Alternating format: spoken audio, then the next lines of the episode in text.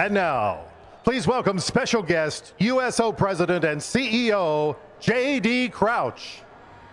In honor of Memorial Day, Coca-Cola and the USO are proud to salute America's servicemen and women everywhere around the world.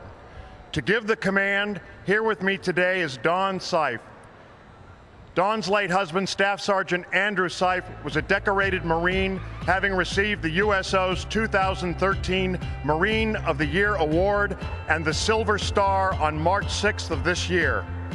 Just a few days later, on March 10th, Staff Sergeant Seif, along with 10 other service members, was killed during a training mission off the coast of Florida. In honor of Staff Sergeant Seif, and to all those who have paid the ultimate sacrifice in defense of our freedom, please join Dawn and me in saying the most famous words in motorsports. Drivers, start your engines!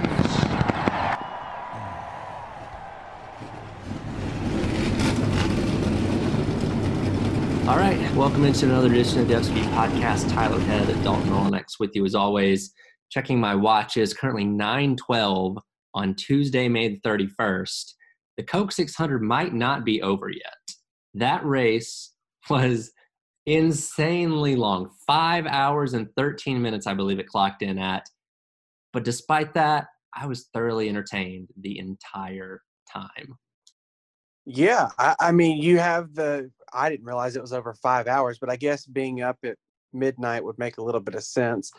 Um, no, I mean it was it was entertaining as all get out. Mm-hmm. Uh, you know, there were there were some issues along the way um, with tires and stuff like that, but and it's funny how drivers have a sense of kind of what they're going into. Mm-hmm. Because going into the weekend, drivers talked about it being the longest 600 ever, which it ended up being, um, based on mileage. But I didn't really have any complaints with it, to be 100% honest. No, not at all. And if you thought this episode wasn't going to feature any Texas slander, well, you thought wrong because here we go. The one thing that popped into my mind as I'm watching this race on Sunday, we had a 400 plus lap race at Charlotte Motor Speedway that managed to stay entertaining the entire time. There was re- there was no lulls in the action. I think the longest green flag one was like 35 laps, but still, you had guys up there battling for the lead guys going three and four wide throughout the pack. You had the guys spinning and the crashes, all this stuff. We went to Texas last week, and that race, which was designed to be short and entertaining and keep these guys bunched up, couldn't stay interesting for more than two laps at a time. Yeah. It's just seeing how well this package has performed on mile and a halfs. And then you just look at Texas over there in the corner, like, what are you doing? I uh, I tweeted this on Sunday night, maybe during the race after the race. I don't remember. Uh, any NASCAR executive that mentions the 550 package from here on out should immediately be thrown in jail because yep.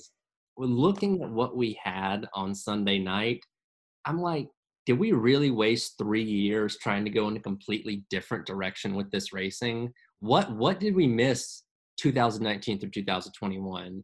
But eh, think back to last year's Coke 600. Kyle Larson leads over 300 laps, wins every single stage. We had one natural caution over the course of a 600 mile race compared to, I guess, when you take out the stage cautions, like 15 natural cautions on Sunday night, and guys going just at it really hard. He had comers and goers. Um, Kyle Larson went from the back to the front to the back to the front to the back to the front. Was in contention to win there at the end. Chase Briscoe's up there. I thought Austin Dillon was going to win the race uh, there at the very end, and then Denny Hamlin comes out of nowhere to win. Like this race gave us everything, and it's like we should never think about going that direction with the racing ever again. This is the answer. We finally figured out mile and a halves, and we might have gotten treated to the best mile and a half race maybe ever on Sunday night. Well, I texted you probably halfway through the race it was the best 600 I'd seen seen in a very long time. Yes. Well, you know, and you know, like and Dale Jr. Uh, obviously, he had the Indy coverage earlier in the day, but he got back to his home in North Carolina and was was watching the race and essentially live tweeting it. And yeah, I thought a really good point was, you know, Charlotte Motor Speedway since the repave is the, the track is finally settled in and worn out, and it just made for a hell of a race. Well, and we know kind of going back to last year when NASCAR started experimenting with this resin compound, which is somehow different than PJ1. I don't get into the specifics and know how that's different, but we saw the resin being better at a lot of tracks when we started using it last year. And NASCAR went into the weekend, and I think they only applied it once prior to all the on track events. And it opened up that top groove the entire weekend. The trucks are up there, the Xfinity cars are up there, the entire 600. These guys were able to run multiple grooves, and we know that's what creates good racing at mile and a halfs, giving these guys options. Yeah. And you had multiple lanes. I mean, look at how the, the end of the race went when Chase Briscoe was chasing down Kyle Larson. A year ago, yep. first off, he probably doesn't even get to him a year ago. But two, he doesn't even get the chance to, to make a to make a move on him to try to go for the win. Well, and and speaking on the context of a year ago, Kyle Larson again, he had a very eventful day on Sunday night. Uh, he goes to the back for the first time. He's probably going to end up finishing somewhere between mm, maybe 12th to 16th because he's not going to be able to fight the dirty air to get up to the front and take the lead again and be in contention at the end of the race. He passed, he must have passed 150 cars on Sunday night just because he had that ability to tear his way through the pack with a fast car. And that's what you want. You know, you want guys that have great cars to get to the front. Yeah. And the biggest thing to me that I love about the racing this year is the winner is in doubt until the very end of the race. And, you know, maybe the Coke 600 leaned a little more towards the uh, calamity side up with all the wrecks and stuff like that. But, you know, uh, you look at Chase Elliott wins the first couple stages, Daniel Suarez wins the stage, Larson's up there, Chase Briscoe looks like he's going to win. Then Hamlin comes out of nowhere to win. Like that's what makes racing exciting to me, where I feel like I have to tune in until the very last lap to know who's going to win the race. Go back to the Coke 600 last year. I could have told you at the end of stage number one, well, as long as he doesn't crash himself, Kyle Larson's going to win this race. And that's exactly what happened. Sunday night, Chase Elliott leading the race pretty much spins himself out.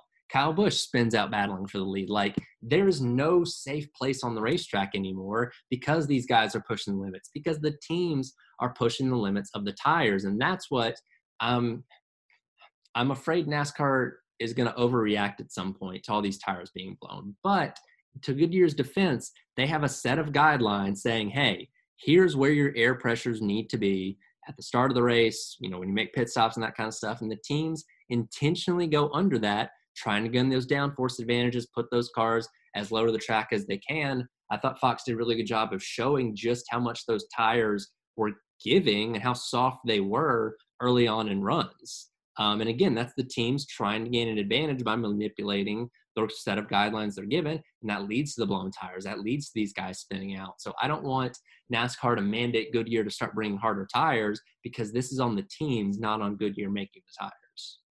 Well, I think that's the key. I mean, look, you give everybody some guidelines, and if you don't want to follow, you're going to push the envelope.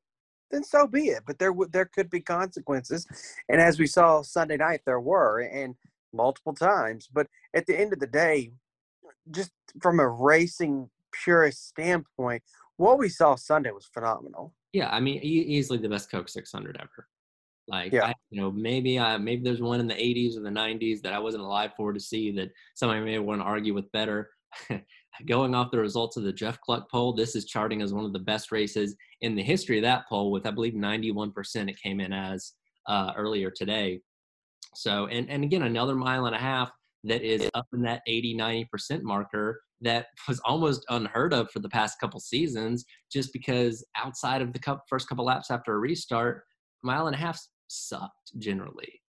Well, I think the most telling stat from that poll was who the winner was. Mm-hmm. It's not like you know, it's not like Denny Hamlin is some crowd favorite. You know, Chase Chase Elliott could win the worst race of all time, and everybody, oh my God, it was so great, ninety percent. You know, he'd still draw the ninety percent. Yeah. But the fact that Denny Hamlin won it, and it still got over ninety percent, to me, that's telling that there's really a crowd that just absolutely loved what they saw. And not only that, I believe this race in Fontana earlier this year were the two poll results that received the most votes overall. Like Mm-hmm. 36,000 people. And NASCAR can deny that all they want. That's a pretty good barometer for what your fan base is thinking about something. Yeah. Yeah. And Twitter isn't every fan, obviously, but I will say this this was something I saw in the comments of one of the polls a few weeks back, and I completely agree with it. You know, you want to appeal to a younger audience, that's your Twitter audience. Yes. You know, and like it's just I hope NASCAR executives look at it and go, you know what? Yeah, he, we're, we're on to something here. And that's that's I'm glad you brought that up because that's another kind of thing I was thinking about after watching the race on Sunday night, just kind of taking in everything that we've seen. It's like, you know, and, and I don't mind all the gimmicks that NASCAR's brought out. I think the playoffs are fine. I don't mind stages. You know, it, it's part of the sport.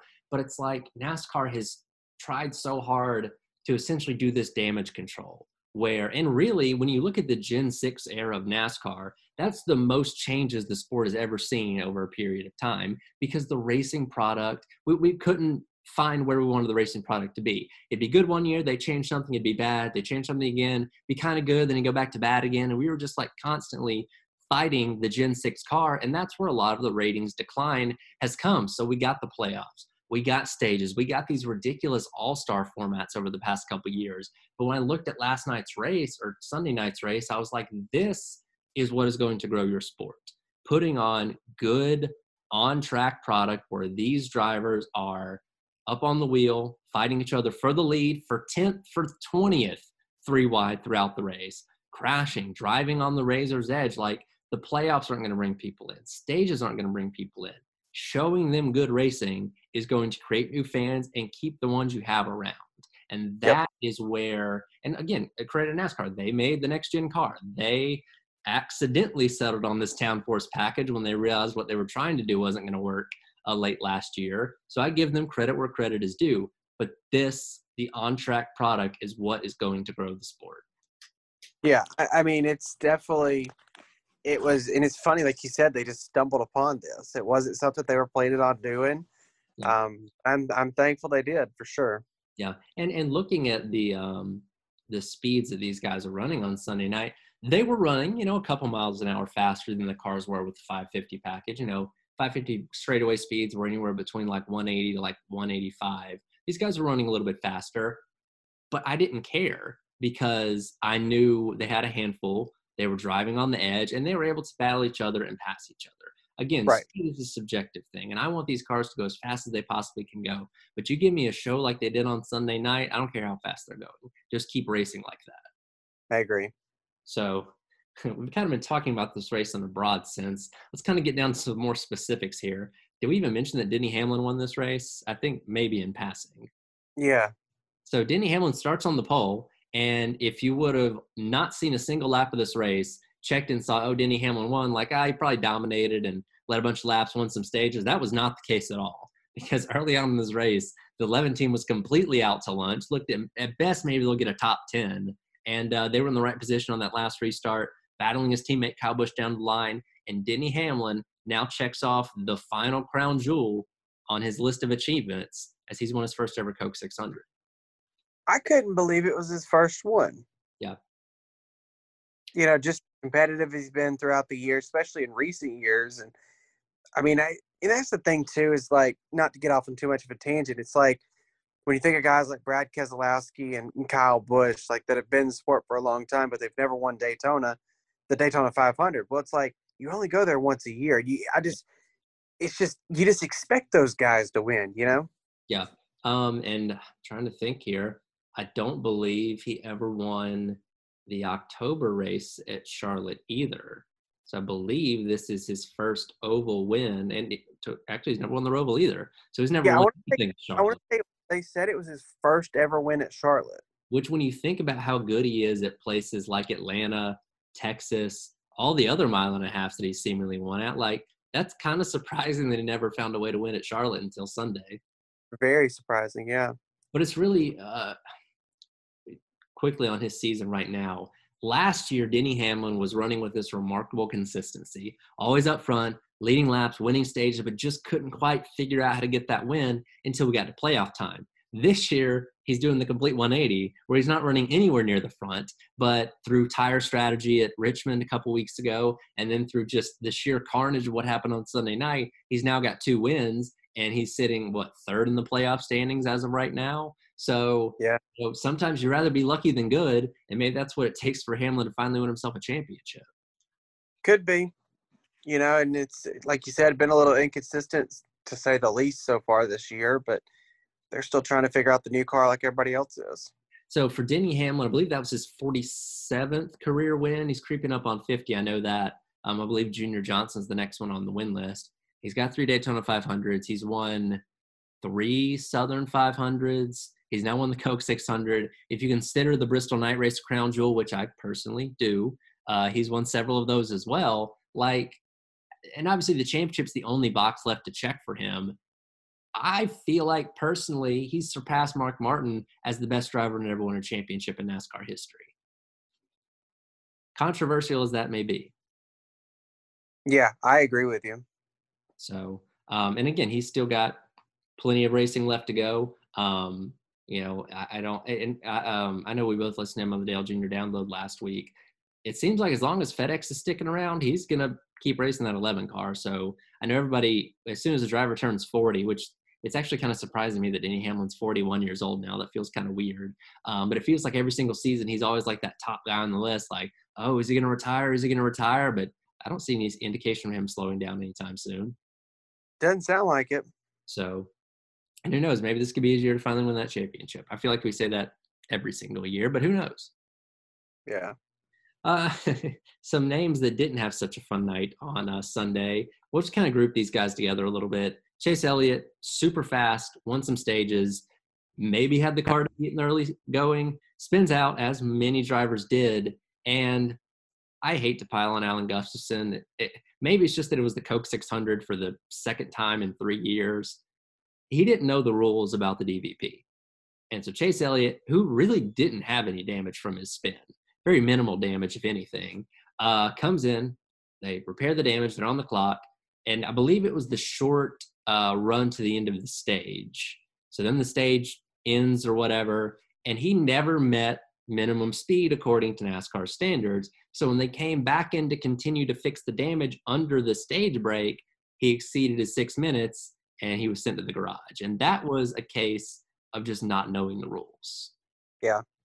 Yeah, I mean, I understand the the damaged vehicle policy, but I also don't like it either. I mean, because it also happened to to Bubba Wallace. It did. Yep. Uh, you know, like it just it sucks seeing two really good cars out of the race because their crew chiefs didn't completely know the rules. And and it's a rule. I get it. They should have known it, and, and they both acknowledged the fact that they should have should have known that. But come on now.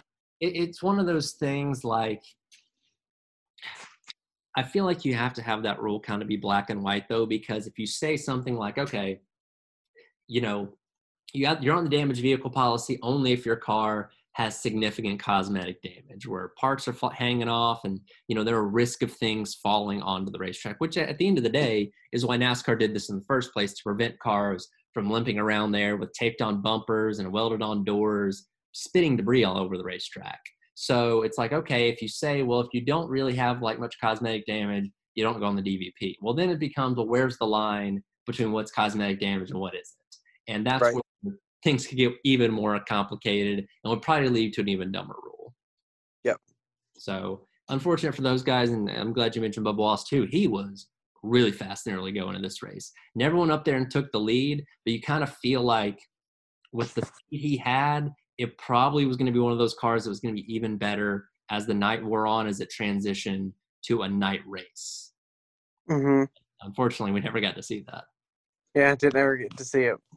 Oh man, Tyler Reddick, how close are you going to come to winning your first race over and over and over again? He's giving me Kyle Larson 2.0 because every single week he's got a fast car, he's leading, he's putting himself in position, and either through his own fault or through just dumb luck, he ends up choking a win away. And once again, the Coke 600 slips from his fingertips as, and it was just, it was a tire issue, which they you can blame that on the driver to a degree, but everybody had that problem. Um, dang it, when's this guy going to win a race? I still think he's going to be this year, um, but it's just frustrating for him. I mean, it's just it's like you said again and again. You have a great car and you've got the car to beat. Some may say, and you can't pull out with the win. So I think he's coming this year, but I've been thinking a couple times this year he's he's had a chance to win it. Well, his best chance was at the Bristol Dirt Race when he was leading going into turns three and four, and uh, his old dirt buddy Chase Briscoe uh, came flying in there and ended up taking them both out. And deja vu, we had this great battle in the late stages of the Coke 600 where it's like, man, it's going to be Kyle Larson, Chase Briscoe. Looks like Briscoe kind of has the faster car. He's just waiting for his right moment to make the move. And I believe it was, was it three to go or two to go? Right. It was almost, almost at the very end of the race. Um, he goes underneath Kyle Larson and in almost a exact replica of what happened in the Bristol dirt race, turns that thing sideways and basically just backs it into the fence. Yeah. I mean, I just think it's dumb personally, Mhm. and I, I Briscoe, I, I, I do, but it's just I, Bristol was dumb in my opinion Mhm. because, um, you know, you, you neither one of you won the race, Yep. and the same exact thing happened this past weekend. You know, I they they battled hard, and, and I felt like he had a fast enough car because he slipped up there with about five or six to go, and you kind of thought, well, that's it. And the next thing you know, he charges right back to Larson's back bumper, and Larson was fighting whatever in that car. He he wasn't wasn't running as well, and you felt like Briscoe had just had the better car. Just just be patient. And, and again, it it'd been different if it was the if it was the last lap like it was at Bristol. You know, the last corners and on the last lap, but it wasn't. You had two to go. And look, I get that's only le- going to leave you six more corner. Yeah, six more corners, but it's like, dude, you didn't need to. And Briscoe obviously got the win at Phoenix, so he's got the monkey off his back of chasing his first win. But when you think about this, think about the Bristol Dirt Race, you think about what happened at the Indy Road Course last year. He's building up this reputation for when he gets presented these moments to win races, in, like you said on Sunday night, where he probably had the better car. He's finding a way to choke these wins away. Yeah, Yeah. and it's just again, it just and then it set up. You know, they had the restart. Some guys took two tires, some took four, and then everybody wrecked. Yep. Well, that that was the theme the entire night. It seems like how many big ones did we have? At least three. Three, yeah, three Yeah. that come to mind. Uh, quickly, I've already mentioned Kyle Larson a little bit. Back to the front, back to the front. He has an issue in uh, Saturday in practice and qualifying, scrapes the wall, has to start in the back, drives his way to the front. He had, I think, three total pit road penalties over the course of the day. Speeding, he had the issue where um, I believe the tire got knocked out of his tire carrier's hands or something. Um, So, you know, issues on all fronts. His gas tank catches on fire in like stage two. Like, this guy and he even said it like prior to the end of stage two like this is the worst race of my life. Oh my god. And there he was at the very end it, with a chance to win if chase briscoe doesn't end up uh, causing that caution and, and costing both those guys the win.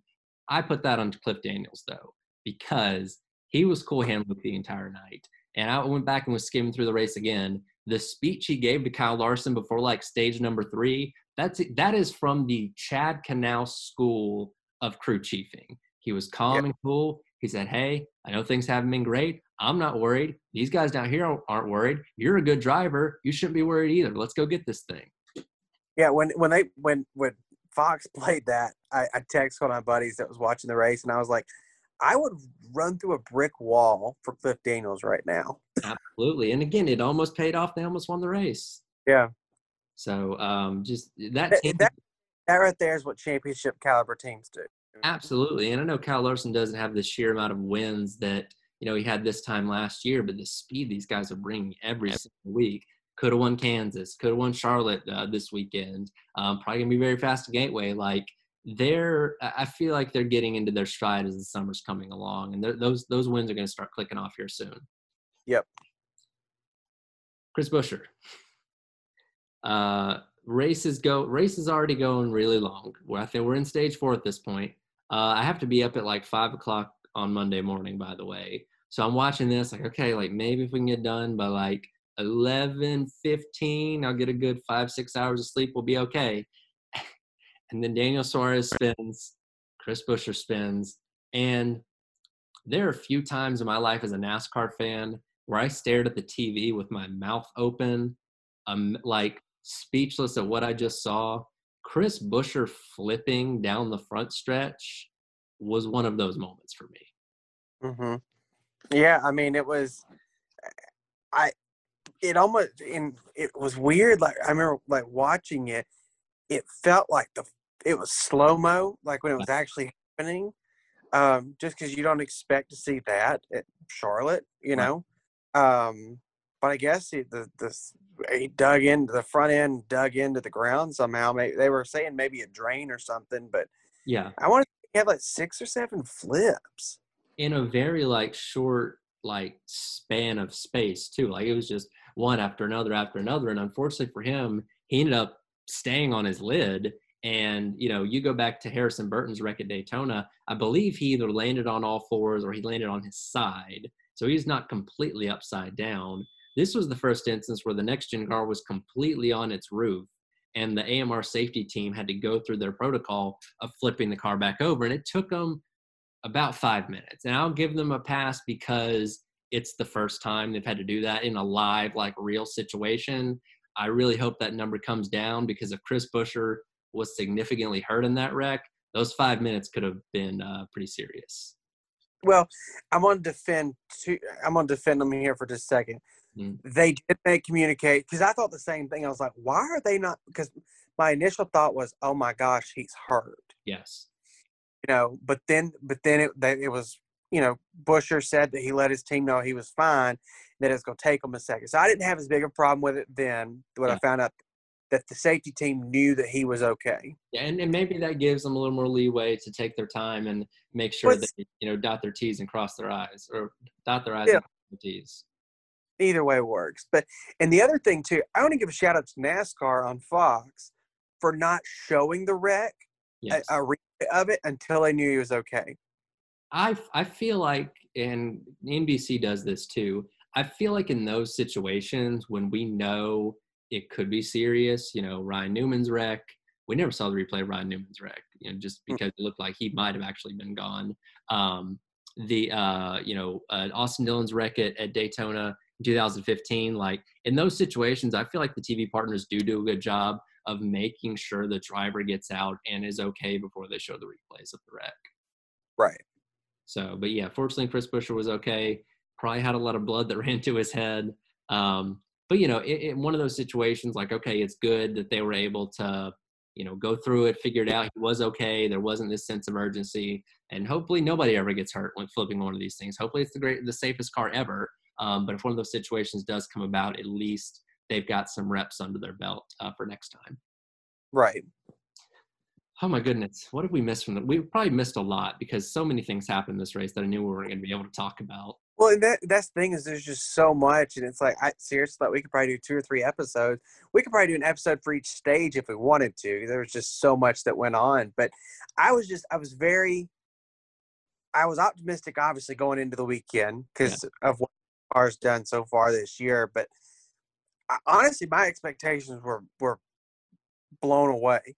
To be, Yeah. I, I don't know how you felt about it, but that's the way I felt. No, I, I was completely blown away. I thought the racing was going to be good given what we'd seen at most of the mile and a half this year, minus Texas, of course. I thought it was going to kind of be like a lot of Coke 600s, though, where those first two stages were, you know, kind of lull. Everybody's kind of figuring their cars out, getting themselves in a position for later on the race. And then we'd get, you know, crazy stage three and stage four. But man, as soon as they dropped that green flag, they turned the wick up and this thing was full on chaos. Yeah, it was crazy. Uh, shout out to Jamie McMurray for another incredible job in the booth in the Coke 600 um, and Fox as a whole. And I feel like it probably had to do with the fact that Fox really goes hard with the Memorial Day theme with Coke 600. Fox Sports remembers and, you know, paying tribute to the service members that lost their lives and having those moments and showing the B roll and all that stuff. So that's not exactly a good race to be really goofy with things. So I think that kind of helped the tone of the broadcast overall. But man, Jamie McMurray's incredible. He and Clint Bowyer just have a good chemistry with each other. They've raced against each other for a long time. Mike Joy is still, in my opinion, the best color commentator in NASCAR history. So that booth is is rock solid. And I hope if we have to make a permanent third guy, Jamie McMurray's at the top of that list. I agree. He's been phenomenal. We'll get to the booth mate for St. Louis here in a little bit. Unfortunately.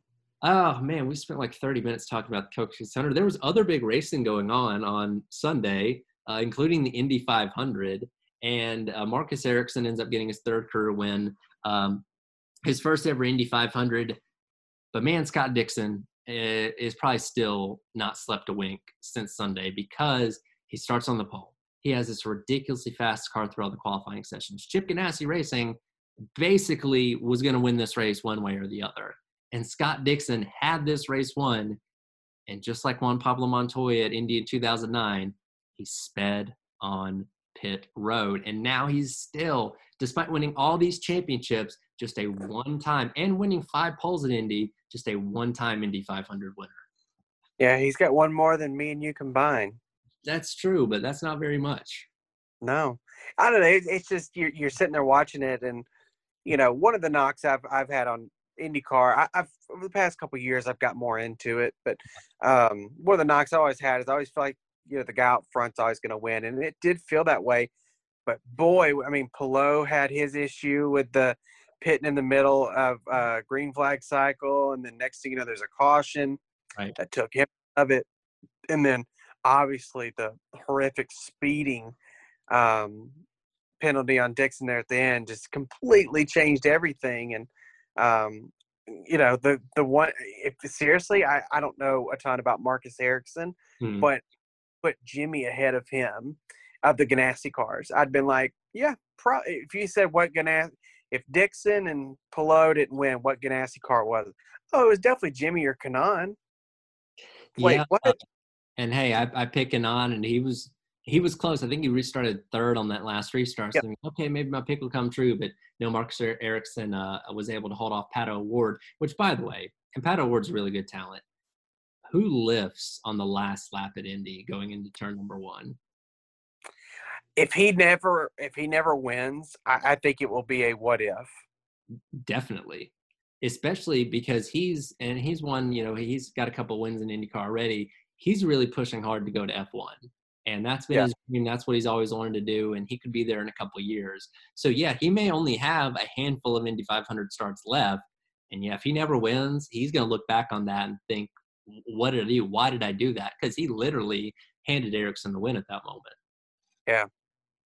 Um, the, the and this is almost like deja vu of 2014 you know, we were on Jimmie Watch. You know, we wanted him to have a good run. He was not having a good run. He was running back in the 20s, and you're at least hoping okay, finish all the laps, you know, get to the end, just say you finished the Indy 500. And he came up a couple laps short, I think six laps. He ends up pounding the wall off turn number two. Luckily, he was okay, um, but a tough break for Jimmie Johnson. But what that set up was a decision for IndyCar. Do you let this race end under yellow, or do you red flag it and give these 350,000 fans that are back for the first time in three years a proper finish to the Indy 500. And I'm completely on board with him red flagging and letting this race end under green. I agree. I, I agree. I, I don't think a race should ever end under caution, but that's just me. And, you know, I like IndyCar racing. I've been a fan for a long time. The IndyCar purist and the gatekeepers really annoy me because they believe that IndyCar is this upper echelon of motorsports that shouldn't dare delve in any kind of gimmick that NASCAR would deem worthy of their racing. And I right. guess completely ignore push to pass and the Indy 500 being double points, but that's besides the point. So you have these outraged people on Sunday like, how dare this race go red flag? I want it end under yellow. I want all 350,000 of those people to go home having not seen a green flag finish. When they announced this race was going to be red flagged, the entire state of Indiana erupted, it sounded like. All those fans in attendance were on board with it. I thought to myself, you know, if I spent thousands of dollars traveling from where I'm at to the Indy 500, spent, you know, the entire weekend there, watched this entire race, heck yeah, I want to see that race in the degree and screw the purists. Yeah, exactly. So, you know, and I think Roger Penske's done a really good job since he's taken over IndyCar. And I think he is doing those those are kind of the small little details. And I'm not saying he had an influence over that decision happening, but a Roger Penske led IndyCar is one where they're going to try and give fans a green flag finish if they can. And that's exactly what happened on well, technically the race did end under yellow because Sage Karam hit the wall of turn number two, but still they had a red flag and a restart to attempt to make it a green flag finish. Right. And at the end of the day, it still was a 500 mile race. There's no overtime. There's no green white checkered. They still ran the advertised distance of 200 laps, and that's the that's that's it. No more, no less. Um, so I don't know what people are upset about. you got what you paid for. Absolutely. Uh, quickly, the third race on Sunday, the first race that went on in the morning was the Monaco Grand Prix. I, I won't lie, I didn't get to watch this entire thing because uh, it ended up running into the Indy 500 broadcast because it rained. Uh, this was a mess, to say the least. Uh, Sergio Perez didn't end up winning uh, for Team Red Bull. Uh, I believe, did I pick him last week? You did. Can I admit something really quick about that? So, if you listen back to last week's podcast, I said I was impressed by the speed of Ferraris, and that's why I was picking Sergio Perez. I actually meant to say Carlos Sainz, who's actually a Ferrari driver, not Sergio Perez, who drives for Team Red Bull. So I will personally dock myself that point because that's not the name I actually meant to say. well, I tells you how much I know about F1 because I was just like, yeah, whatever. And it's funny because I didn't realize it until I was editing. I was like, did I really say him driving for a Ferrari? And then he ended up winning. I was like, oh no, I got that right, but I can't in good conscience take that victory. um, as I mentioned to you before we started this podcast, eh, there's talk that this could potentially be the last Monaco Grand Prix. I don't know if that means they're going to replace it with something on Memorial Day weekend. And, you know, we're not the most diehard F1 fans in the world, but there is something nice about being able to start the day with a race uh, leading into the Indy 500 and then leading into Coke 600. So having that morning part missing would definitely be uh, something I wouldn't want to see go. Yeah, definitely. So back to Charlotte because oh boy, we had some other races going on there this weekend. And I mentioned this to you before we started recording too. From the ARCA race on Friday night, which was the most ARCA race I think I've ever seen in my life. That just what I we could dedicate an entire podcast to that race itself. We'll skim over that. But between that, the truck race, the Xfinity race, Monaco being a mess, Indy being chaotic, and the Coke 600 being this wild barn burner, this has got to be the most chaotic full weekend of racing ever. It's definitely the the most chaotic one I can remember in a very long time, for sure. So Saturday's Xfinity Series race, Josh Berry picks up uh, another win, and he has this great battle with his teammate Justin Allgaier. And dang it, Justin Allgaier, I know he's got his win at, uh, you know, he's got his win this season and everything like that, but dang it, this guy just kind of similar to like Kyle Larson, where he's got the speed every single week, but just ends up coming up a little bit short time after time after time. And this ended up being ends up scraping the wall after having this great battle with his teammate. Yeah, I thought it was amazing was how many I think seven guys finished on the lead lap. Mm-hmm. It was a very very old school type of race. Yeah, and it's fitting that an old school type of race like Josh Berry ended up winning. Mm-hmm. And for a guy like Josh Berry, when you kind of look at the different types of tracks this guy has won on, it's like okay, you know, that championship resume is starting to come into form a little bit here. This guy knows how to get it done just about everywhere. Yeah. So, um, truck race on Friday night. Oh boy, Carson Hocevar. Looks like he's well on his way to his first career victory. You know, I I've been big on this guy for a while. I know you're a fan of him too.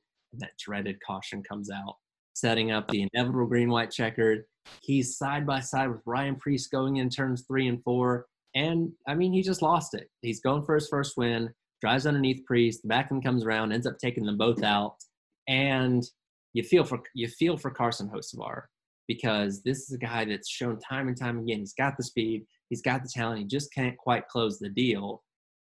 Ryan Preece is very upset. And to a degree, I can understand because he is somebody that's not running full time in anything.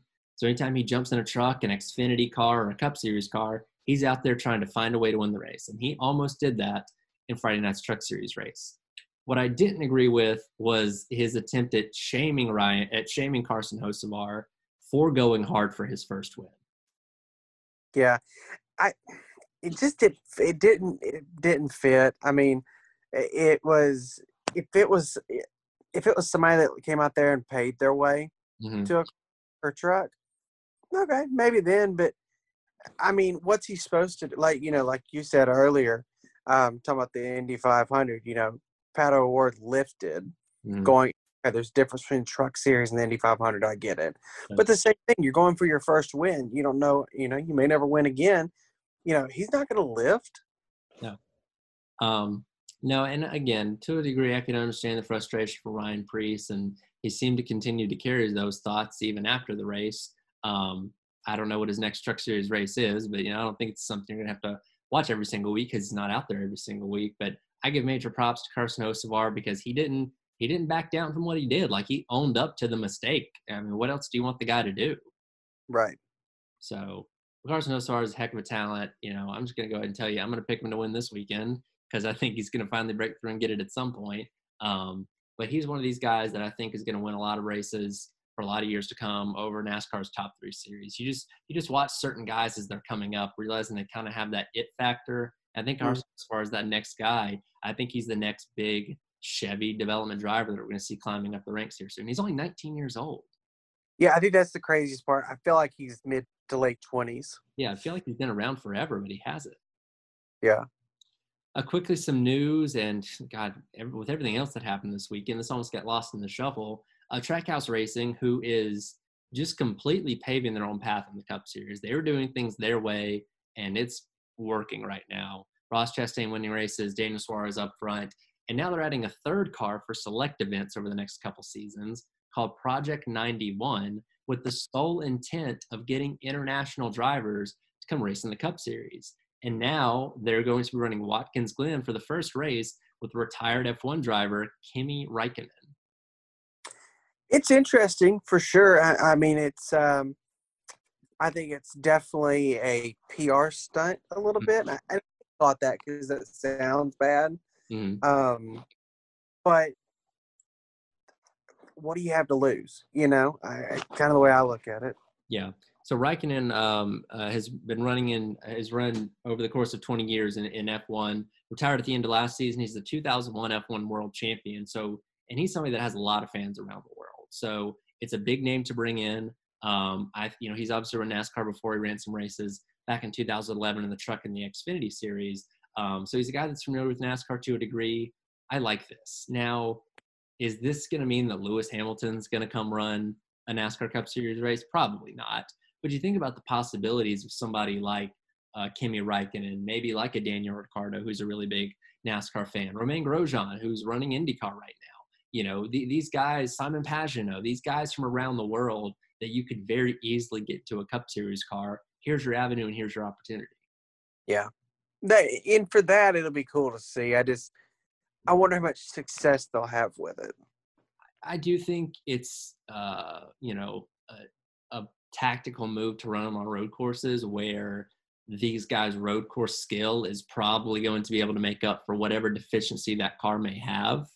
Um, so I think, you know, do I think Kimi Raikkonen is going to go out there and win Watkins Glen? No, but does he have a good shot at maybe getting a top 10? I think so.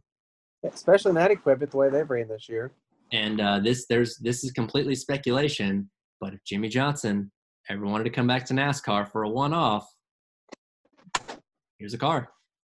Yeah, it's got the connection. Um, but that's that maybe maybe never happens. I'd love to see it happen maybe once, but we'll see. Yeah, this was announced earlier today. 2023, the championship race will return to Phoenix. Uh, that will mark the what 21 the th- the fourth year in a row that Phoenix hosts the championship race. And I think I kind of share this sentiment with everybody. Just kind of like, eh, you know, is Phoenix the worst track to host the championship at? No. Is it the best? Far from it. It just hasn't. And you and I talk about this every single year. They race there for the championship. It just doesn't have that championship feel to it. No. The biggest thing for me is the fact that the championships won during the day. Yeah. And like there was just something about Homestead. I, I'd still put it back there if I could. Yeah. Um, there was something about like starting it off in the evening and then, you know, going into the nighttime. You knew the nighttime was, you know, just the way the cars look, and it just felt like a championship moment. Yeah, and you know, when you think back to the spring race at Phoenix earlier this year, it had an exciting end where you had, you know, guys like Ross Chastain and Chase Briscoe and Tyler Reddick fighting those last couple laps, but the race overall was just kind of it was okay. It wasn't great, nothing to write home about. And you know, I think um, I'm so glad that Homestead's in the playoffs again this year. We're probably going to have this barn burner of a race at Homestead like three weeks before the championship race. And then if we end up having a dud at Phoenix, it's going to make it look even worse. Yeah. Um, but you know, I just kind of viewed Phoenix as a placeholder until NASCAR maybe figured out the mile and a half thing, which they've obviously done now. We've got great mile and a half racing, so it's like, why wouldn't you move back to a um, a homestead or something like that? But at least for 2023, we're stuck with Phoenix again. Exactly. A real quick last little thing, and this was announced prior to the Indy 500. Uh, IndyCar starting next year is switching fuel man, fuel providers to Shell gasoline instead of Speedway gasoline. Obviously, there's the Penske connection there. But the interesting thing about this is Shell is going to be using 100% renewable fuel for Indy cars, which is made from pure sugar cane. And, you know, as we're in NASCAR talking about the next gen car, the new engine's coming somewhere down the line. We don't know what that year is going to be. I think this is a big key to the future of NASCAR. We don't want NASCAR to go full electric. NASCAR doesn't want to go full electric. We want them to have internal combustion V8 engines for as long as they possibly can, and 100% renewable fuel is got to be the way to go. Yeah, I mean it's just it's a it's a big time announcement for sure. So, and again with the Penske connection there, obviously with his uh, role in NASCAR, you hope that those two sides kind of come together and hopefully figure something out there too. Mm-hmm. Okay, well, God, this might be the longest episode we've ever done here. Uh, yeah, we're going to a track that I'm very excited for this weekend in Gateway. It's a track I've loved for a long time. I've been so excited to finally get to see it on the Cup Series uh, calendar. Um, you know, it really doesn't, it's really not like any other track. It's flat like a Martinsville in New Hampshire, but it's got longer straightaways. So the speeds are going to be bigger. Um, I don't know. I'm really, really excited for this weekend. And I'm so glad NASCAR is going to a really big market in St. Louis with its top pro, with its top series. I think it's definitely a market that you can tap into for sure. Absolutely. So I'm super excited for it.